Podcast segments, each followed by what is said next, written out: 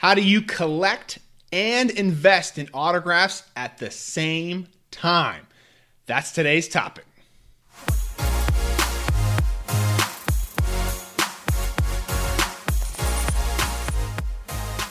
All right, hey everybody, welcome back to another episode. I am your host, Matt Powers of the Powers Sports Memorabilia Show. Thank you again for joining me.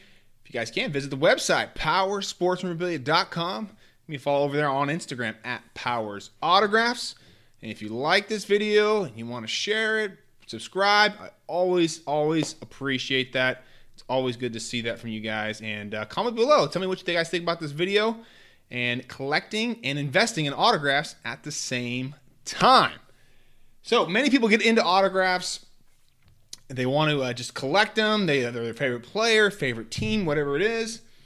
And that's all they do. But then all of a sudden they start to realize that, hey, some of these autographs are actually worth a decent amount of money. And so they want to start investing in autographs in order to make money. I mean, who doesn't want to make money, right? So let's talk about first off what is collecting, okay? Collecting is you have you know favorite autographs in your collection that no matter what anybody else says, these are your favorites. Okay, they could be a bench warmer to a Hall of Famer. Maybe it's a guy that went to your high school or a guy that went to your college, whatever it is. They're your favorite player, team, and you get them on any type of item that you want Funkos, baseballs, jerseys, whatever it is. You don't care what anybody else says. This is your guy, your team, and you really, really enjoy stuff, okay? That's what collecting is all about. You buy it because you enjoy it and it makes you happy, regardless of what happens to it monetarily, okay? Whether it goes up, down, you're not even paying attention to it. You don't even know what it's worth, okay? That's what collecting is, okay? You're picking up stuff that you like. If it goes up in value, great, but it's not a deal breaker for you, okay? So let's talk about what investing is, all right? Investing is kind of basically the complete opposite there. We're taking all the emotion out of everything, okay? And we're buying an autograph strictly for the purpose that it goes up in value. That's all we're looking at it to do. I don't care if I'm a Yankee fan and this player is on the Red Sox, not a big deal. I could care less. I think his autograph's going to be going up in value, and my main goal is to make money. So, how do we combine collecting and investing though? Because a lot of us still want to be collecting here, but we also want to be collecting players that are our favorites, but also ones that are going to be going up in value over time. And so these become kind of our, our investment pieces. And we buy these with the intent that they're going to be going up in value, but we also buy them because we like the player. Okay.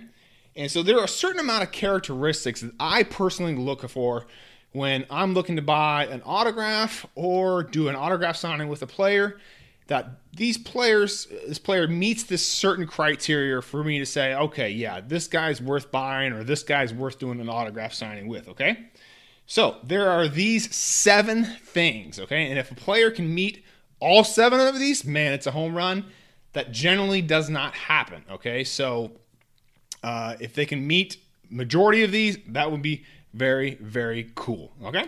So, number one, is the player likable? Duh, you know. Uh, you, you, know, the bigger the fan base, the more chance, the bigger chance that someone's going to buy this player's autograph. The more likable they are on social media, the more they're in the media limelight. If they're on Sports Center, great. The bigger following they have, and the more they're in front of people's eyes, the better. Okay, that means they probably have a bigger, broader base and the potential for more people to be interested in that player's autograph. Okay, we, more people got interested in it, the better chance we have of selling it for a high dollar down the road. Number two, this is very, very important, but typically often overlooked. There is do they play in a good team? You know, fans for the most part follow a team because they want to see the team win a championship. You know, all, think about all those fans that went to all the Chiefs games for 50 years, never to see the Chiefs win a championship, and then boom, they win a championship. Okay, that is what it's all about. That's what makes sports great. Is that long, long wait. Think about the Chicago Cubs when they won. Those those are iconic seasons right there that will never go away in a fan's mind. Um, so these are it's not 100% here but this is something that is very very important to constantly be thinking about is are they on a good team? Because good teams go into playoffs and you got to get into the playoffs in order to do what? Win championships. So think about being on a good team. Uh, number three is do they play on a historic team? Okay let's take baseball for example yankees red sox cubs you know those are technically the probably most historical teams that we have big broad fan bases but they also have you know uh, rabid fans that are really interested in their teams, and these teams typically go into the playoffs. They typically have bigger budgets, so uh, they can throw as much money and resources at going into the playoffs. They're all about winning. Not to say other teams are not, but they have more resources to do it. That's their main goal every year is to win the World Series. Okay. Uh, number four is is this player a potential Hall of Famer? Now, we all know when a player gets into the Hall of Fame, their autograph does what? It tends to go up in value. So they'll have that, that Hall of Fame inscription that they'll always uh, be able to write on there, their Hall of Fame year. Also, uh, does this player have any other notable accomplishments? You know, Rookie of the Year, for example. Have they won championships? Stuff like that is very, very important because A, it provides inscriptions and all, but also it shows that the player is actually doing something on the field, you know, like they're actually good, right? So rookie of the year, they won a couple championships, they won a couple MVPs, home run titles, whatever it is. Those are very, very important. Of course, Hall of Fame being arguably probably the most important one. And obviously, if you get in the Hall of Fame, you're probably a pretty good player. So something to keep in mind. And number five, again, this one is uh, a little overlooked there, but something to always constantly be thinking about is how often does this player sign? I prefer the less the player signs, the better because that keeps the supply down a little bit, that keeps the demand high, and that keeps the player not only selling quickly, but it keeps the player at a, at a fairly high price there. So when a player is at a little bit of a higher price, it kind of creates this really uh, crazy demand for it. Look like Tom Brady, for example. You know, people know that they can't get Tom Brady's autograph every single month. You know, it's not like Joe Montana where he's signing 10 to 12 times a year. Tom Brady does one signing a year. So when that autograph signing comes out, boom, people want it. They know they're going to have to wait another year to get something, or if they've got something specific they want to get done, they've got to do it now because Tom Brady is not signing again anytime soon. So very, very limited supply. Low supply, high demand equals a higher price there. Michael Jordan, for example, very high in demand, doesn't do autograph signings where you can send stuff in, but his pricing is not going down anywhere. Obviously, big high demand as well. So investing in a guy that signs a lot, like a Joe Montana, for example, it doesn't make a whole bunch of sense unless it's like a game used or one of one type piece.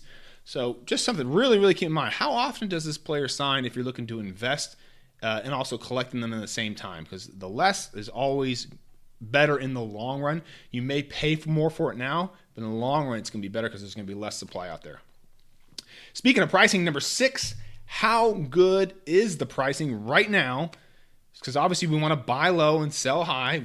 Uh, you know, buying Tom Brady right now, maybe at a three thousand dollar helmet, is that going to go up in value? Uh, potentially. How much? I don't know. You know, you could take a look at guys like Patrick Mahomes now. His helmets are what in the 800 range, 7 800 range. is he comparable to Tom Brady right now? No, but what something you want to look at is does this player have the potential to win a few more MVPs, a few more uh, championships? That's going to increase their pricing there. So we're looking at it right now. Hey, is this player got a chance to do that?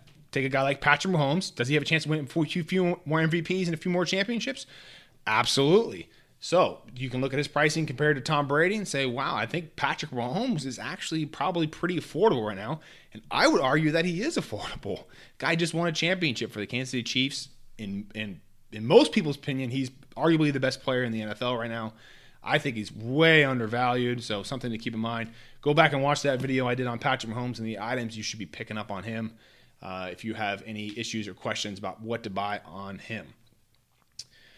So, and number seven here, and this is something that uh, is very rare for everybody to have all these attributes here, but number seven can kind of fit in with a bunch of different other athletes. Is does this player have a memorable moment or a play? This is huge. Okay, so if, if they meet all the other previous criteria, like one through six, and they've got a memorable play, I mean, geez, cha-ching, right? Like, just absolutely. I mean, imagine you know if Patrick Mahomes had a left-handed pass to win the Super Bowl again. I mean, that particular image would be iconic. You know, some weird play that he's kind of known for. You know, uh, take Mario Chalmers for example. Not a very popular athlete. Hits the game tying shot in the 2008 National Championship to propel the game to overtime, which Kansas will defeat Memphis. That play right there is cemented in Kansas basketball championship history forever and ever and ever. Okay. Go back through all his other criteria. You know, does he sign often? Very little. Did he play on a historic team? Absolutely. Was he Hall of Famer? No. Uh, is he likable? Sure, I guess. Did he play on a good team? Yes. Is Kansas a historic team? Yes. So you can see how this criteria kind of fits in there. And then he's got this memorable moment on there, and you're like, aha, that all makes sense. Okay. I'm not saying that Mario Chalmers is a great one to invest in. He's kind of missing a lot of pieces here because he's not a Hall of Famer and he doesn't really have any other uh, professional statistics, but you can kind of see where I'm going with that, okay? If they have a memorable play and they're a potential Hall of Famer and they meet all this other stuff, by all means, my gosh, that is the piece to go after 100%. Uh, take Willie Mays the catch, for example.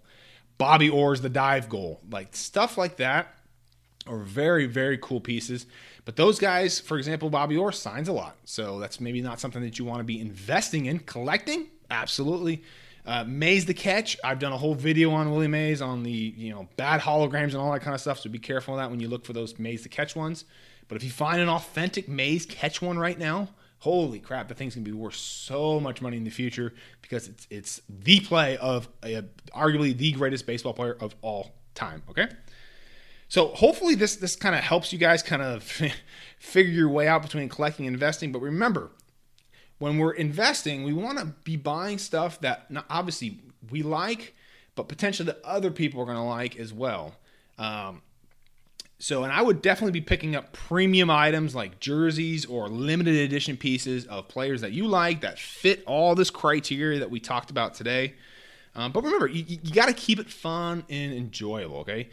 If you want to collect and invest at the same time, don't buy something that is just something for monetary gain, okay? That's completely investing there If you want to keep it fun and entertaining, buy the guys that you like on the teams that you like, but buy, again, premium pieces, uh, maybe one of one pieces, but also ones that fit as many of these criteria as possible. And you'll see those uh, those items pay off big time for you in the future. So, again, hopefully it helps you guys out. If you guys got any questions on this, let me know. Again, visit the website, powerssportsmemorabilia.com. Also, give me a follow over there on Instagram at Powers Autographs and I will see you guys on the next episode.